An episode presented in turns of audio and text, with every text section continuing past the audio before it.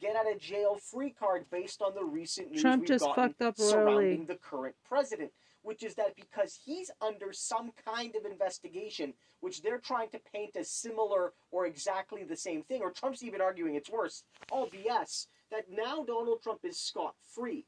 But Hmm. that's not the case for a couple big reasons. And people around him, like Jared Kushner and the rest of his family and other Trump cronies, should be more afraid now than they've been at any point, at least in the last few weeks and months. And there's two big reasons why that is. Really, three big reasons. One, this is not the same thing. And I think in many ways that once people see what Biden did versus what Trump did, or especially what Trump didn't do, it'll make Trump's criminality and the criminality of his cronies much clearer. Two, because this investigation is happening and because the person doing it is appointed by Trump, it's going to make it much more difficult for Trump to claim partisanship.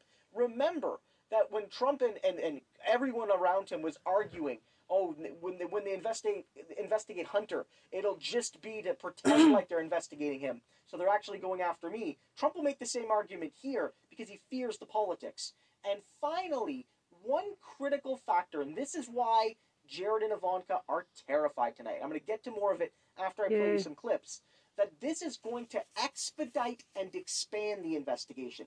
That Smith is going to move even harder and faster. And because Biden documents were found, found at multiple properties, that's going to increase the likelihood that Trump will be hit at multiple properties as well, and not necessarily just his own. That's why everything's getting hairy for the kids and other cronies. We say that you thought they were going to go for both, that they wouldn't just go for the obstruction. Do you think this changes the calculus a little bit when you look at what's happened with the Biden documents? No, I don't. I think it still should remain if they choose to bring an indictment against Donald Trump. I think they should still bring it under both provisions because in the Espionage Act provision um, in Section 793 that was mentioned in the search warrant uh, for Mar-a-Lago, there's Mhm. verbiage in that provision that speaks to not just willfully retaining the national defense information in an unauthorized location, but also failing to return it once asked to do so by the proper government authority. That's part of the crux, part of the key against Donald Trump. It's not just that they found it there, it's that they refused to provide it back and return it to where it was supposed to be in a timely manner when requested. They played games over 18 months with the first stuff with NARA, then the subpoena, and all this over and over. That's why, if there's an indictment, both provisions should be in there. And let's be very clear information happens. It should not happen. But the Justice Department generally doesn't get involved unless there's an aggregate, aggregating factor of intent in terms of why you did it, or there's an issue of obstruction. You and I both know that prosecutors, the justice system is supposed to operate in a vacuum in terms of not being subject to bias, prejudice, etc. But there is a concern that the discovery of these Biden documents could have a chilling effect on the DOJ's decision to ultimately indict Donald Trump regarding the Mar-a-Lago case. Do you think that that is going to be a factor when Jack Smith is deciding whether or not he wants to pursue charges? I think if it has any impact on what the special counsel is currently doing, it'll be to ensure that everything is tightened up. That if they are going to take this historical step of indicting a former president, that they will not want to make sure they have every piece of information, every fact locked down and ready to go. That there mm-hmm. are no loopholes, there are no weaknesses, there's no gaps in the story, no gaps in the details that they are aware of that they've found. In terms of the, the larger picture, though, if what we know about the Biden team's response turns out to be fully accurate. If they cooperated, there's no obstruction that comes into play. I personally view it as more reason to bring the indictment of Donald Trump to make the point that there are ways to properly handle this. The Biden team did it. If you do it incorrectly, if you flout the law the way the Trump team did, you can still get indicted. That's why I would view an indictment there as even more important to make that point clear to other constitutional officers and to other clearance holders that we will work with you when you make mistakes, but don't mess with us. Before I've got to let you go, I wanted to cover some ground with you. You've argued before about the need for reforms to the classification system itself. What reforms do you think need to occur? Sure. So there's no real incentive for security classification authorities to ever declassify information unless there is a strict legal requirement in mind that President Biden and his attorneys are thwarting the investigation of the Justice Department. But that's simply not the case right now. And if that evidence were to emerge, of course the president the current president should be investigated. But that's just not the case. And I think this desire to make it uh, one side versus the other thing, you just can't do that to every case. And it's just not, not the case here. We are a society that draws yes. distinctions and analogies probably more often than yeah. we should. However, there were a lot of questions today, and here just a, a, couple of them that were asked, and of the White House press secretary, Karine Jean-Pierre, that she declined to answer. Who brought the documents to the office? Did Biden himself bring them? Why did it take so long to disclose discovery to the public? Was the timing related to the midterm elections? Were there any other things found? Is there an audit underway? Was he briefed? When was he briefed? Why were the private lawyers doing this? A number of questions that she declined to answer because she cited an ongoing investigation. But that election part, the when the people are finding out, that is going to be something that already has legs and might continue to run as he intends to run for the reelection campaign. Do you have a sense as to why they haven't gotten out ahead of this? I mean, from Monday to now, why not just say more? I, I think the issue of why wait so long is a real issue that's going to have political consequences for him. Uh, People don't like to hear this, but this is a gift to Donald Trump and the Republicans, and waiting so long is part of that gift. That said, maybe their reasoning is that they were cooperating with an investigation. I don't know, but the political fallout is what yeah. it is. I, I will say, I don't think there's much of a chance that Joe Biden carried these, you know, 40 boxes here. Uh, I have a source who's very familiar with the documents. For the record, he is a lifelong registered Republican and he knows a lot about how these things are handled over the years. He thinks it was very likely an honest mistake. The real question today is what are these other new documents right. that were found in these other locations? Your eyebrow raised at the thought of an honest mistake. Maybe the FBI within you was like, honest mistake. What is this you say about no, an honest no. mistake? Go ahead. no, actually, and, and Elliot can back me up on this. These sort of referrals from the National Archives or other places yeah. about the concerns about classified documents that may be outside of approved facilities, they come to the department and to the FBI all the time. And most of them are resolved without criminal charges. Uh, the Bureau's first uh, concern is to, to find out where is this stuff, let's get it back, mm-hmm. and to conduct an assessment as to whether or not there's been damage to national security. Have we compromised sources and methods? Do we need to move people? Do we need to remove technologies from places that they are helping us collect intelligence? Um, and once that's done, that's when you start thinking about could it have been an honest mistake, i.e., do we not have enough evidence to prove the intent mm-hmm. to mishandle documents that's required under those uh, statutes? So there will be a time for all that, and all of these facts that you've mentioned are you going to be important. It's true. It, it's oh, We're going to come back to this point, and it's important to hear all your perspectives. And of course, to remember that the reason we know about the search on Mar-a-Lago and the entire course of events between Trump and the archives is because Trump was the one to have said something about it. So maybe there was a maybe a lesson learned and it's gone awry. Who knows? Justice Department, and I expect the Justice Department to vigorously resist. That's an understatement. The idea that any DOJ is going to turn over investigative files is just ridiculous. They're not going to, um, and so there will be court fights. But I also think one other thing that may happen is if you're Merrick Garland or Jack Smith and you see this congressional committee devoted to obstruction on the horizon, it might speed up your timetable a little bit. It might mean that you're more likely to bring that indictment more quickly than you might otherwise because you want this in the courts. The last place you want this mm. is with Jim Jordan and with other political actors who are trying to make hay of a criminal investigation. And so do what the government has done for 200 years. Make your case in court. If, you know, Trump and others have defenses, let them make them, of course, and let the judge and jury decide. So listen to those clips. I wanted to mm-hmm. play those for you to really underline that this is they're different things. They're both important, they're both serious, but one is like down here, you can hear my hand, and one is way up here. They both merit an investigation.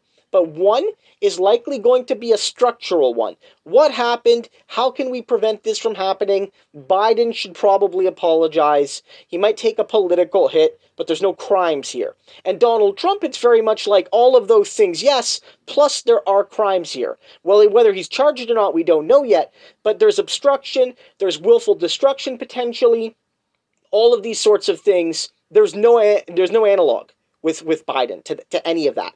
But that last one I played for you, and I believe I have played that clip as part of a broader portion for you in the last couple days, but it's critical. Everyone thinks that this moment, whether it's this investigation or the rise of the GOP in the House that want to target the DOJ FBI for their own investigated the investigators uh, crusade that they're on, their ill their ill-gotten crusade, um, it will expedite things it's going to make things harder and faster. And I do think that this is where it hits daddy's little girl and her husband and the other kids and other Trump staffers. Because remember, Trump staffers, like Peter Navarro, have already gotten themselves in the hot water for having classified Trump documents and other things in their possession you know, and, and being told by the DOJ FBI to give those things back. And it's not probably just Peter. And I definitely think that what this is going to do is expand the scope. And you're going to see searches of these people's properties or requests and all of that. So, just at the moment where they all breathed a sigh of relief and th- thought that the Biden investigation will nullify the Trump investigation, I think it's going to intensify it and expedite it and broaden it right over the head of Jared Kushner. Giorgio, look, the peanut butter box is here. Ralph, that's the Chewy pharmacy box with our flea and tick meds. So, um, what was. Wow, the fatal error that he fucked up. Philadelphia experiment, true story of invisibility, time travel, and mind control. I heard. I need to see this again because. Alright. I don't think I've seen it actually. This is part two. One day ago, V movies, Philadelphia experiments. I heard that that is. Uh... Subject today is a little bit different than what I have normally done. Uh, last year, I gave you a fairly detailed history of the Philadelphia experiment and how it tied into the Phoenix Project. Today, my intent is somewhat different. I wish to show the background connections between the two projects, how they happened, the politics that was involved, and the interlocking uh, controls, if you will, and the communication which resulted in the two tests locking to each other. How this really occurred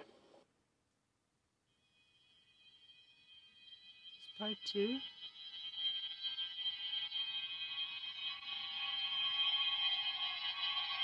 Part one. Here we go. Philadelphia experiment. a true story of invisibility, time travel, and mind control. Welcome to the truth about the Philadelphia experiment. You're about to experience an amazing story it's a story that I've spent many years investigating. I like to call this part of the presentation the interview. I'm going to read the write up here. Okay. Al Bielek, Duncan Cameron, and Preston Nichols are three men with intimate knowledge of the strange and incredible events that took place and may very well still be taking place now. They explain the technology they helped develop and test and how it may be being used to change the future. oh. Prepare for an unprecedented journey into the strange and unknown. Welcome to V Movies, the fastest growing YouTube channel for full length movies. It was filmed in 1989, but that doesn't make it any less relevant. In fact, it's become more relevant. A number of other witnesses have come forward since that time to verify the information that you'll see here. The interview comprises two stories that are intertwined the Philadelphia experiment and the Montauk Project. The Philadelphia experiment had several purposes. It began as a World War II Navy project to demagnetize ships against a new type of German mine that was attracted to the magnetized metal of vessels. The degaussing of ships tended to be an arduous process in those days, and it involved a stay in dry dock, and most of the electronic equipment on board a ship had to be removed while it was being degaussed. This was a method that was really impractical for wartime use. The creation of a strong field of some type that could be controlled and instantly magnetized ships would be a much better. Each ship would be provided with be board at all times so that the literally the process could take place at any time. Although the degaussing build up experiment was promised and important, it was in no way the end game. The more important goal of the experiment was to make Navy ships invisible to radar. It's no secret that the Germans were developing powerful radar systems in those days that could track ships from a great distance. In by 1942, plans were already underway to equip new German multi-purpose aircraft with radar-guided bombs. Information obtained after the war proved this fact to be true. The scientists and engineers that developed the technology for the Philadelphia experiment saw that the degaussing work as a way to get their feet in the door with the military. They had ideas that went far beyond degaussing and radar invisibility, but the demagnetizing project allowed them access to government officials and government money.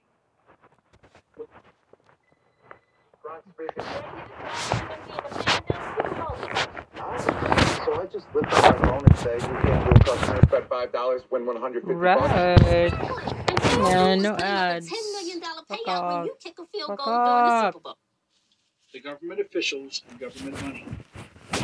With a potential price tag dollars for what they really had in mind, they needed time to explain and prove their ideas to the military. The Navy was the start. President Franklin Roosevelt had been Assistant Secretary of the Navy under President Woodrow Wilson and was appointed to that position in 1913.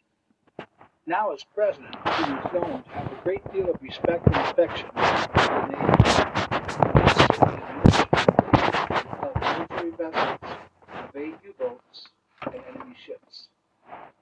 You'll hear more about the history of the experiment during the interview, but the end game of the scientists and engineers involved was complete invisibility and more.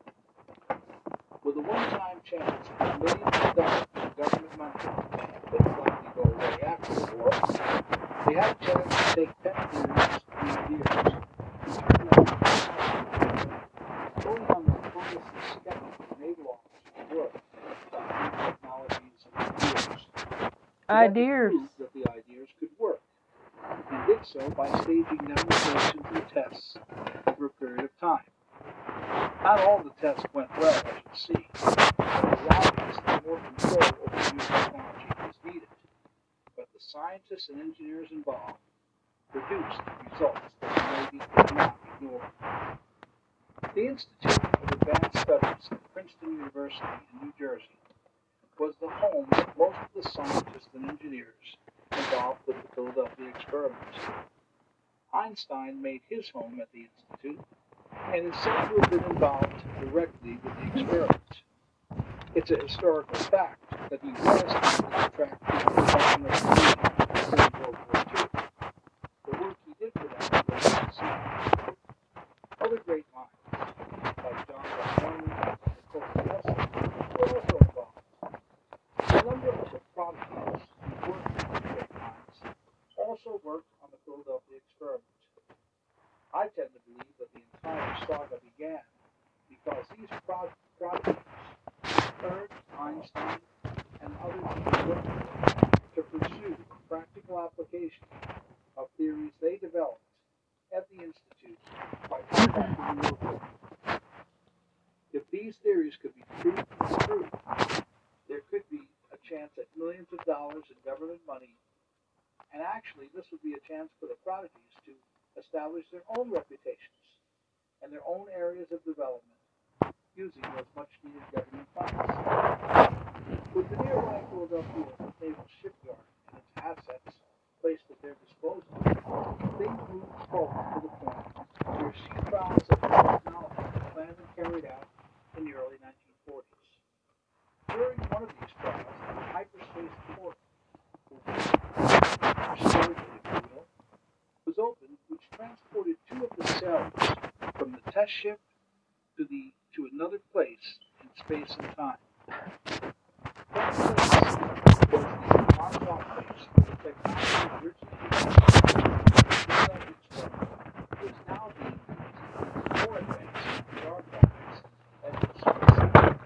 The time was about to approach, and the place was easily performed with the historic Montauk likeness. There's a great deal more to the story, and I'll uh, allow the interview participants to fill in the blanks for you. And you certainly want to listen carefully because it's quite a story. When I first went to this special event, I must say I was skeptical and uh, ready not to believe most of what being said because it didn't fit into what I thought about technology and government and things of that nature, even though I've been a paranormal investigator for many years and investigated a number of outrageous UFO claims. But I did approach it um, as objectively as possible.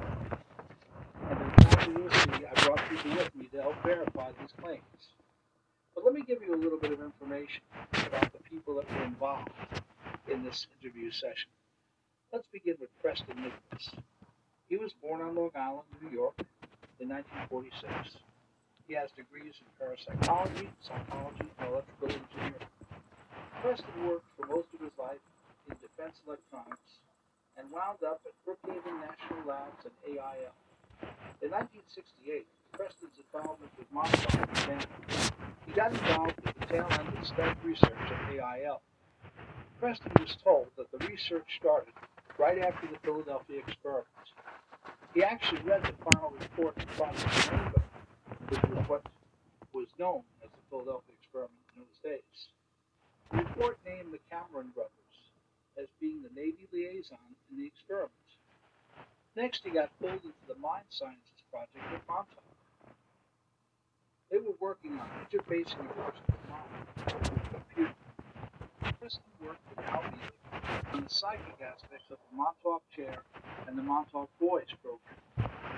Preston trained the Montauk Boys PSI warriors. The Montauk Chair used several fields to a person's thoughts.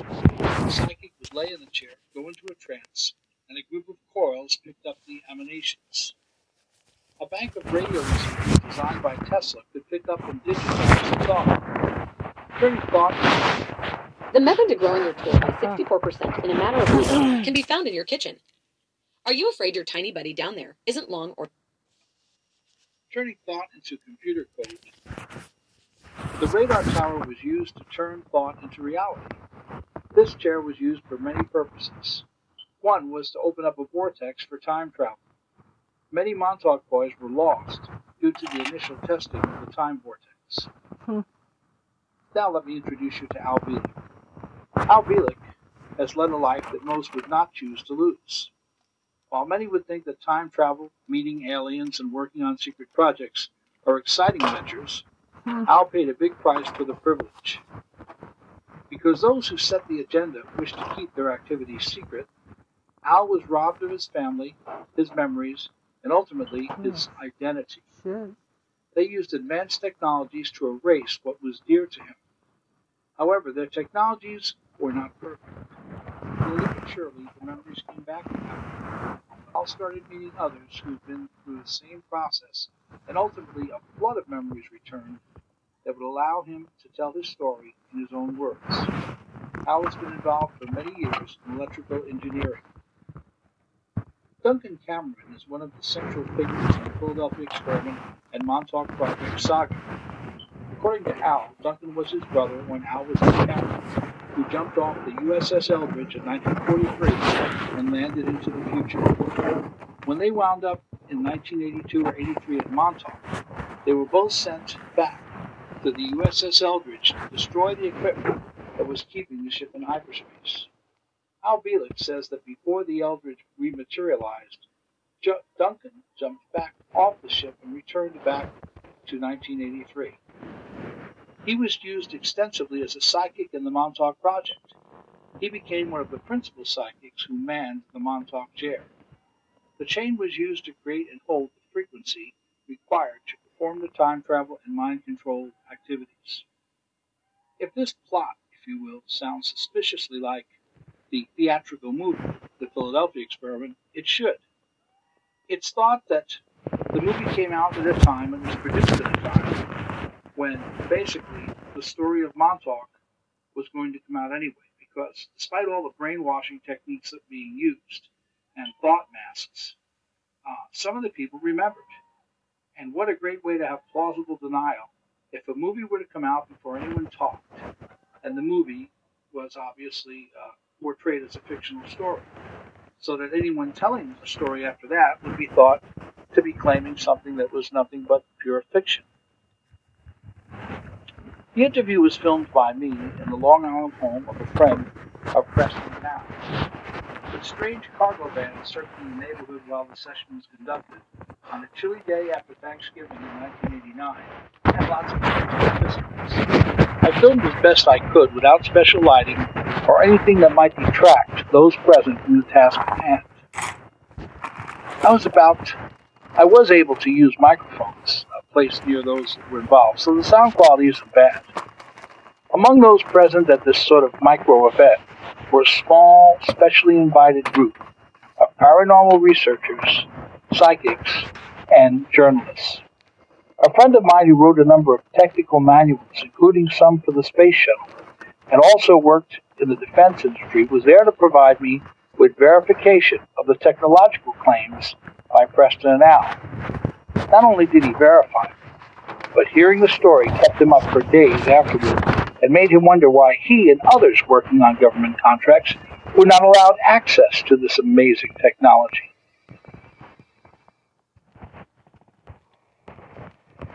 Thank um, Preston, Al, and Cameron for being here tonight. Really, I mean, for all of us eccentrics, we are thoroughly pleased to hear about the Rainbow Project, the Philadelphia Experiment, the Phoenix Project, all that good stuff. And so I guess um, you can all take it the way you want, you know, as one after another. While he puts on his sunglasses. And this is really, I think, a memorable event. And so uh, you guys can take on the project, and thanks for being here.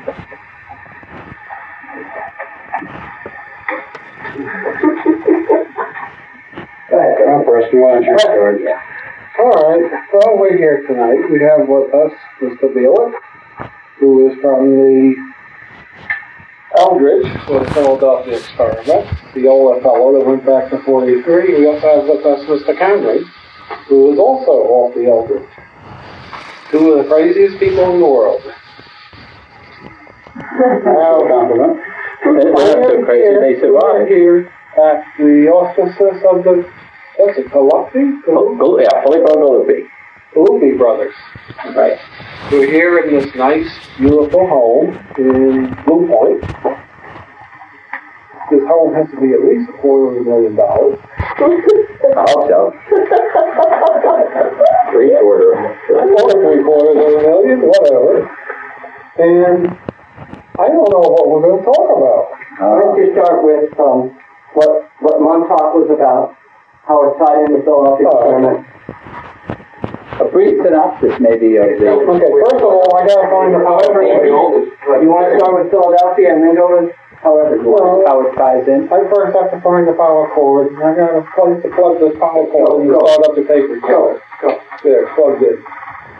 All right, way back. If you're 45 and older and live in the United States and you still don't have life insurance, we're going to show you how easy it is to apply for up to a million dollars in coverage with no physical exam and no basic safety required. Even if you have health conditions or you're a smoker, click the blue button below this video and get a risk-free quote today. Even if you find yourself hesitant about getting life insurance, just remember this. We don't buy life insurance for ourselves. We buy it for the people that depend on it. There, plugged in. All right, way back when, let's start with the Phoenix Project. Phoenix Project is a carry-on from the Philadelphia experiment. That was a. Can you hear them? Can you hear them okay? That was a cellular project that the Navy did back in the 30s and the 40s, attempting to make a battleship invisible. They wanted to make an aircraft carrier invisible. They threw the switch one eventful day, and the ship went into hyperspace, caused all sorts of problems with people on the boat. Navy said the thing's a huge failure, it's a huge success, but it's also a huge failure, failure. And they shelved it. In about 47, it was decided, you uh, know, the government can't leave this thing alone. They got a wild, wild effect that they wanted to study. So in 47, they reopened it and uh, started up with what we came later to know as the Phoenix Project. It was originally the Rainbow Project. It was moved to Brookhaven National Laboratory, and Dr. von Neumann and all his associates, this was long before any of us were involved in it, started to replicate this thing. Out of the Phoenix One, the early project, came the stealth technology, which I cannot talk about. Now, neither of these two guys can talk about the stealth technology, but I cannot talk about because of my job. And also came out all sorts of energetic little toys, such as radiosondes. What is a radiosonde? Well, if you remember all back when we were kids, we saw these little white plastic boxes that had a white bottle hanging down on it, that they connected to a little red parachute, filled up a balloon with helium, connected the whole thing up in the atmosphere at once. The government told us, hey, this thing is a weather data package. It has a temperature sensor, has a humidity sensor, and it has a pressure sensor in it. And this thing will ultimately transmit temperature data, humidity data, temperature data, reference data. And the switching was controlled by the barometric pressure at the height by what they call the baro switch. This thing used a very unusual type of pulse modulation. In most cases, they use a CW, continuous wave oscillator, and pulse the thing off. The pulse was pulsing it off. This turned out to be a very efficient conversion of electrical energy to etheric energy. Now, I very recently started collecting radiosondes. I don't know why, but I did. I walked in with a radiosonde, and one of the associates at Space Time Laboratory says, uh, things a weather control device. So, of course, I piqued my interest. I'd already known that the humidity sensor was terrible. Its accuracy was a lot to be desired. I'd known the temperature sensor was terrible. Its accuracy had a lot to be desired. And the other unusual thing that I wondered about is, yeah, I can get all the radiosondes I want. I've never ever seen a receiver for them. So we first did a quote unquote psychic reading. See, space-time laboratories, everybody uses CAD, computer-aided designs. At space-time laboratories, we use psychic-aided design. So we had a number of different psychics read on the radiosondes. Weather control device, doorbuster, orgone enhancer. That's the readings that came through. So I got very interested and I started to ask around about radiosondes. The next thing I found out by word of mouth is these things were designed at Brookhaven National Laboratories up in Long Island, New York, you know, just up the road from this place. And I started to talk to people I know at Brookhaven. Ran across a retired gentleman from Brookhaven who wishes to remain nameless, so I won't name him. He'll stay anonymous. He told me that the design was originally done by a character by the name of Wilhelm Reich.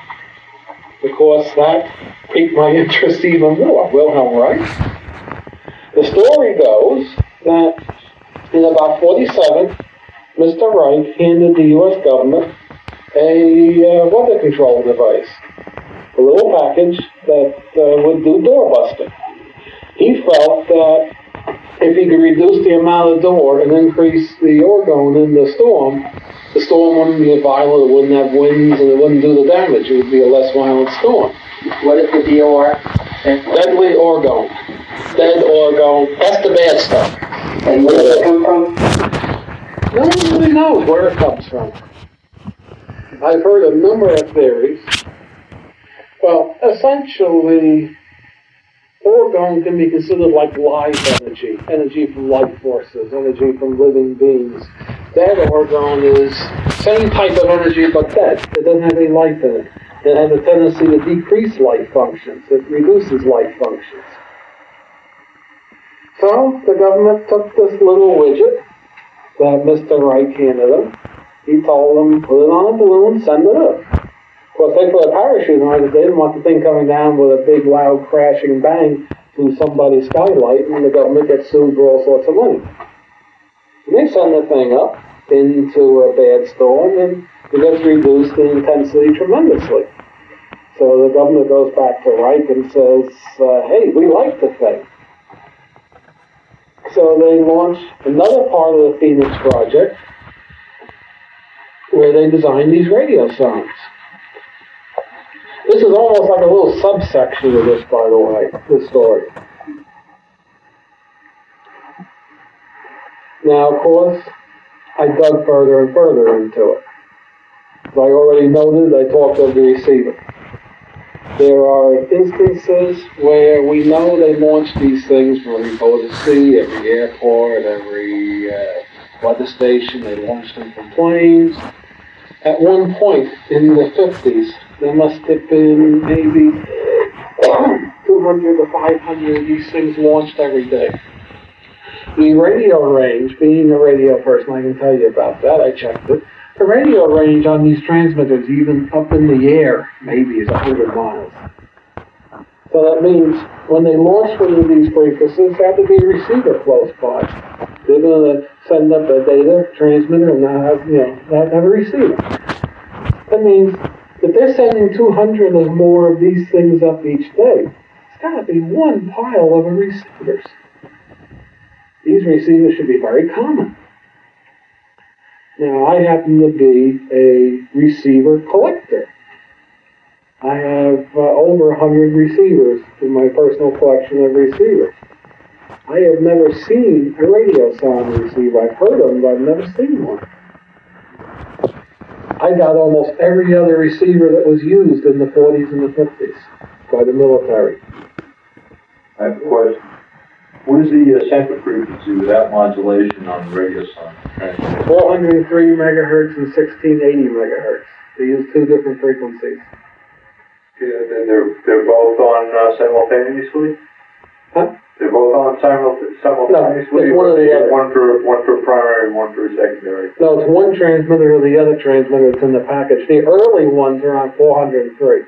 The later ones, exactly. oh, plus or minus two megahertz. And the later ones are on 1680, plus or minus about six megahertz. They were crystal tuned or No, no, they were just free running oscillators. running oscillators? The 400 megahertz, I was going to get into the details, the technical details, how the radio sound works. All right, this is a good time to go into that. I don't have any illustrative materials. I'll have to attempt to describe to you people how the circuitry works. It's a very unique system that they had. Essentially, the temperature element was a thermistor type. It is a negatively varying resistance with the temperature. As the resistance goes up, as the temperature goes up, the resistance goes down. Now, I had a mass spectrograph done on one of these thermistors, and I compared it to a YSI thermistor. And they all, they both have carbon in them. You know, they both are essentially carbon, but the uh, thermistor had some silver in it, had some gold in it, had some platinum in it, had some iridium. I'm trying to remember the other two elements it had. It has a fair amount of silver in it. Silver was about 10% by weight. Now, for a thermistor, it's not going to make it any more accurate. If anything, it's going to make the curve go really strange.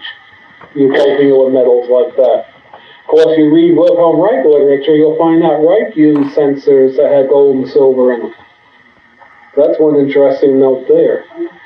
The humidity element is a plastic plate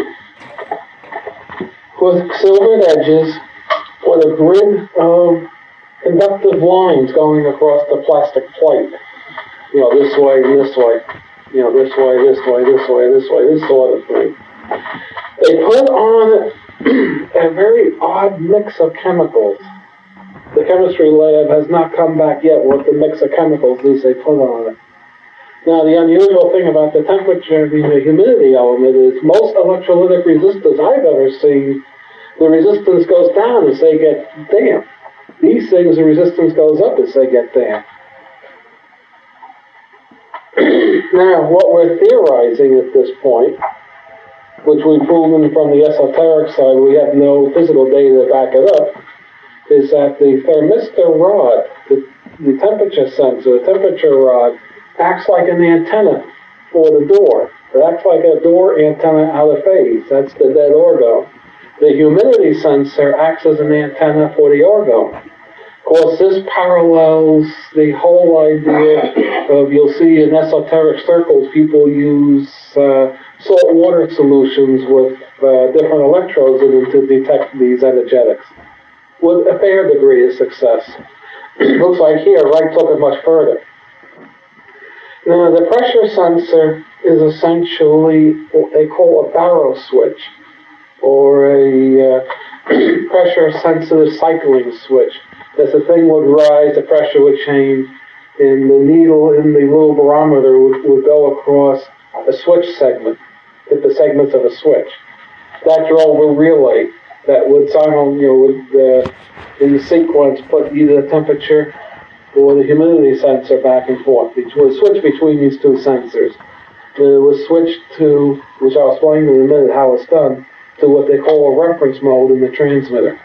so what they have, as this thing rises and goes above the earth, it transmits a signal that destroys the DOR, and also transmits a signal after that, or before, however you look at it, that builds up the orgone energies. Now, let's consider the transmitter. The transmitter is a very interesting little beast. It is two oscillators an oscillator that runs at the carrier frequency, the 403 megahertz or 1680 megahertz.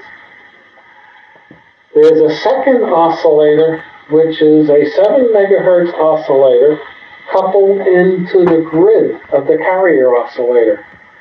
Now, the control grid of the modulation oscillator, the 7 megahertz oscillator, has an RC network that causes to do the relaxation number. Now, as the oscillator runs, it builds up DC across the grid when the capacitor that's in the RC network for the relaxation oscillator, I have to apologize, I don't have any schematics with me. I didn't expect to talk at this, but there was interest at the table. as that capacitor would build up high enough in charge and put a high negative bias on the grid of the tube, cut the tube off, the oscillator would stop oscillating, of course, the RC network would discharge and pull the uh, voltage down on the capacitor just like a neon bulb oscillator. So essentially that 7 megahertz oscillator would pulse on and off. Now, the lower the resistance, the faster the pulsing would be, and the higher resistance, the slower the pulsing would be. I'm trying to make this as clear as I can without having a schematic to point out. I don't know, are the two people here following what I'm saying that have some technical background? Now, they did not couple the 7 megahertz directly into the grid of the carrier oscillator. It couples into an RC network where there's where the first resistor is in series with the plate coil. It's between the B plus and the B plus end of the plate coil. They have a capacitor going to ground, a bypass capacitor that integrates the function. Then they RC couple with a series capacitor and a resistor going to ground on the oscillator of the uh, carrier oscillator. Well, what happened, whenever the modulation oscillator would click in, turn on, it would cut off the carrier oscillator and shut it off. Of course, etheric signals are already differentiated, so it means when you put the differentiated signal through the integrated network, it comes out in its real form in that final amplifier, you know, that final oscillator.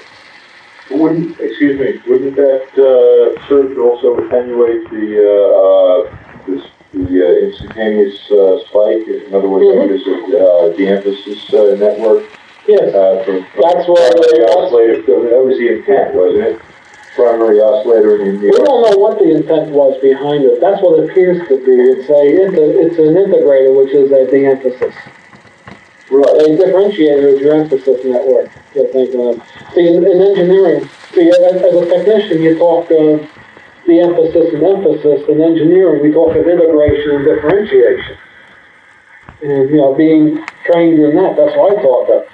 So the difference, the, the etheric signal or the hyperspatial signal, the orgone is already differentiated. It can't do anything. It's 90 degrees out of phase to begin with. This integration network brings it back in phase for the transmitter to transmit it. Now, also, you have to keep in mind that when the tube goes from a semi-saturated mode, as it is when the carrier oscillator is oscillating the cutoff, there are other things taking place from the zero-point potential. When the tube is cut off, any of the etheric signal that's stored in the tube will be pushed out the antenna. Also, when you cut the tube off, and you go from saturation to cutoff, and from cutoff to saturation again, you're essentially ripping open the vacuum from the viewpoint of the Dirac space that he derived in the 30s. And you'll get an amplification. If these transmitters only put out about a half a watt of CWRF power, the etheric content or the non-real power was equivalent to about 250 watt transmitter. That's how efficient these little things were. Can you describe the phase relationship between the RF output power and the uh, etheric power and the uh, uh, frequency difference between the two? Okay, the frequency should be the same. The phase relationship. Uh, it be a cosine function?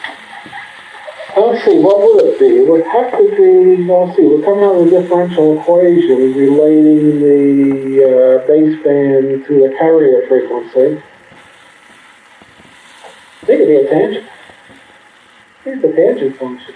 So it would rise sharply Yeah. until the next cycle. hmm That tells you that sends out the etherics in bursts. In other words, when this transmitter runs, the CW part of it, when the oscillator is on, it doesn't put out much etheric. But at the point where the oscillator shuts off, it sends out a huge burst of etheric signal. That's your tangent function. I just had to think for a minute of what it would be, the question, to answer your question. I have a totally different question. What, uh, who was in charge of this project, of the doorbusters? What, what, what department of the government? This was under United University's uh, Brookhaven National Labs. It was eventually turned over to the Signal Corps. But most of these things were U.S. Army Signal Corps stuff. Even the one set up from the Weather Service was Signal Corps. The Signal Corps had ultimate charge of it. So as you're, as you're talking about this, this whole system, how does that now get into what was happening in the 40s and the 80s? Okay. Okay, let's let's let's finish this off a little.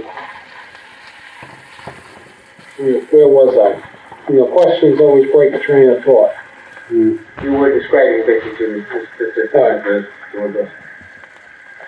All right, the government could not tell the public that these things were weather control devices. They were keeping that secret. How they guard the secret? Two ways. They first showed a few receiving stations constructed to receive these things, put out that line. The personnel that launched them would laboriously calibrate them. Thirdly, the special tube that's in the radiosondes, they would list in the tube manual as as a whole bunch of baloney. Essentially, they'd be saying that only a few hours of life. That means if the ham over there picked one up, looked at the tube manual, the 7533 is only going to last a few hours, he's not going to use it. And that worked very well. As I already mentioned, I've never seen a receiver. That says they didn't use a receiver with these things. This is why, this is the hard data, besides the psychic data I, I base that the story is correct. Alright, what we're seeing here actually is in actuality the genesis of the Montauk Project. The Montauk Project was Phoenix 2. The Montauk Project is a combination of Wilhelm Reich's work in the Philadelphia experiment. Was like two separate little projects going on in Phoenix 1. You had the development of the uh, of the invisibility and its human factor study. Also, you had the development of Wilhelm Reich's weather control. So that was Phoenix One. Yeah, that's Phoenix One, and they converged. Towards the end of the Phoenix Project, by using some of Wilhelm Reich's concepts and some of the modulation schemes gleaned from the Radio Radiosonde project, coupling, I know you're looking puzzled, this is what I found last week. Uh, coupling that to the equipment that was used on the boat in the later invisibility project, they found out they coupled the two, you now could use this for mind control. I'm not saying mood alteration. I know Sutter would rather have me say mood alteration. Here, I'm calling a spade of a spade. Mind control. That's what these idiots were doing. They're not actually idiots. That's what these people were doing. That's what the Montauk project was? No, the Phoenix One. Phoenix One. The end of Phoenix One, of course, what happened? Congress, the political government heard, hey, these guys are playing with mind control. They don't want that. So they told them, hey guys, cut it out. We don't want you looking into mind control. That's a no-no. So of course, the project was stopped. It was shut down. Does anyone here think it was really shut down? No, of course not. The people that were running this project went to the military and said, hey, we got this neat little, project going. We can eventually use this to influence the mind of the enemy to give up and to surrender. We need a place to do this. We got to do this undercover now. So of course the military, oh, they, they love the idea. You know, they love something, throw a switch and the enemy puts down all their weapons and comes up hands in the air. They love this. The military was sold a bill of goods. And the military was said, okay, you can use the old Montauk Air Force Base. It's dead, it's derelict. Also, some of the equipment you requested is on that base, the old Sage radar. So the base was shut down, everything was auctioned off, but the Sage radar was left behind. And the whole group moved from the uh, Labs out to Montauk. That's Phoenix 2. Of course, they spent the first 10 years from about 1969 to about 1979 researching pure mind control. They started out by using, taking the output of the SAGE radar, modulating it to special ways that they came up with that Reich had shown them from the weather control process and combining that with stuff they noticed from the Philadelphia experiment work and the stealth work.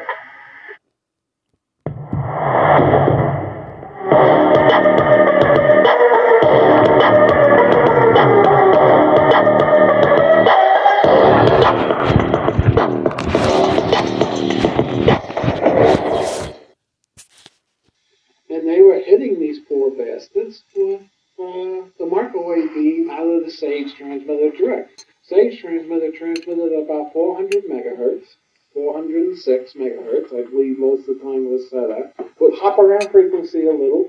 It would change in phase. It was pulse modulated. They used the amplidyne concept where you had many stages pulse modulated, each one pulse slightly different to build a form in the final stage. You know the specific pulse width or, uh, or, or uh, frequency of uh, pulse width? VRF was anywhere from 10, 10 cycles to about 750 cycles. The pulse width, depending upon how they loaded up the capacitors, the voltage could be varied anywhere from about 10 microseconds to about 75 microseconds.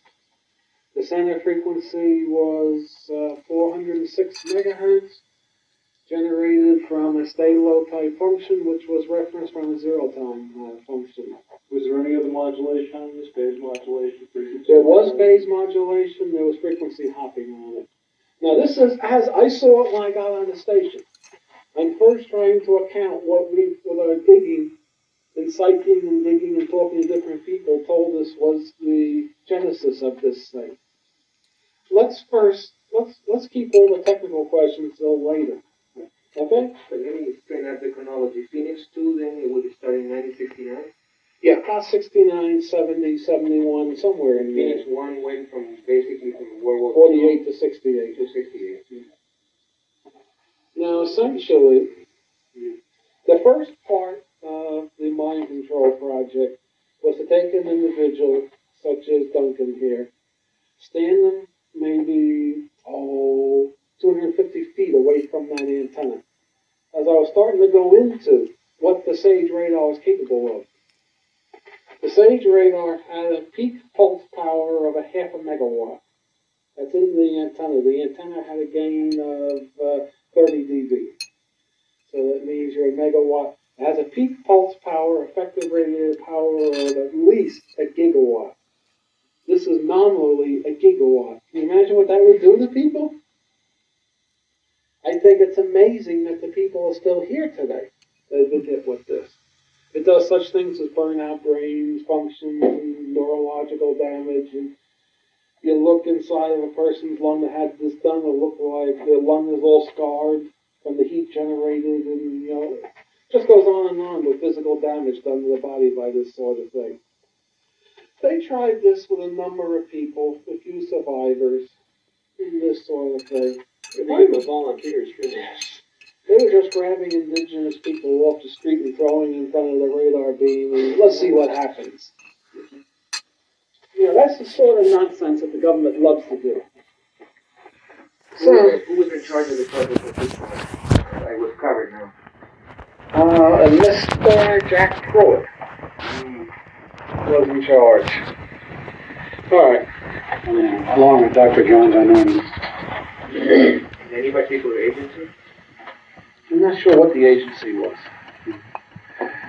Now, somebody got the brilliant idea, upon the urging of the different people, they got the idea. We're not sure who came up with this idea first.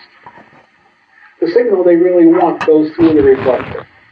Let's take the big banana, banana, banana peel, that's what's called reflector, turn around 180 degrees, and put the subjects directly in line with the game horn feeding the antenna. Lo and behold, they got their results and then burned the people up.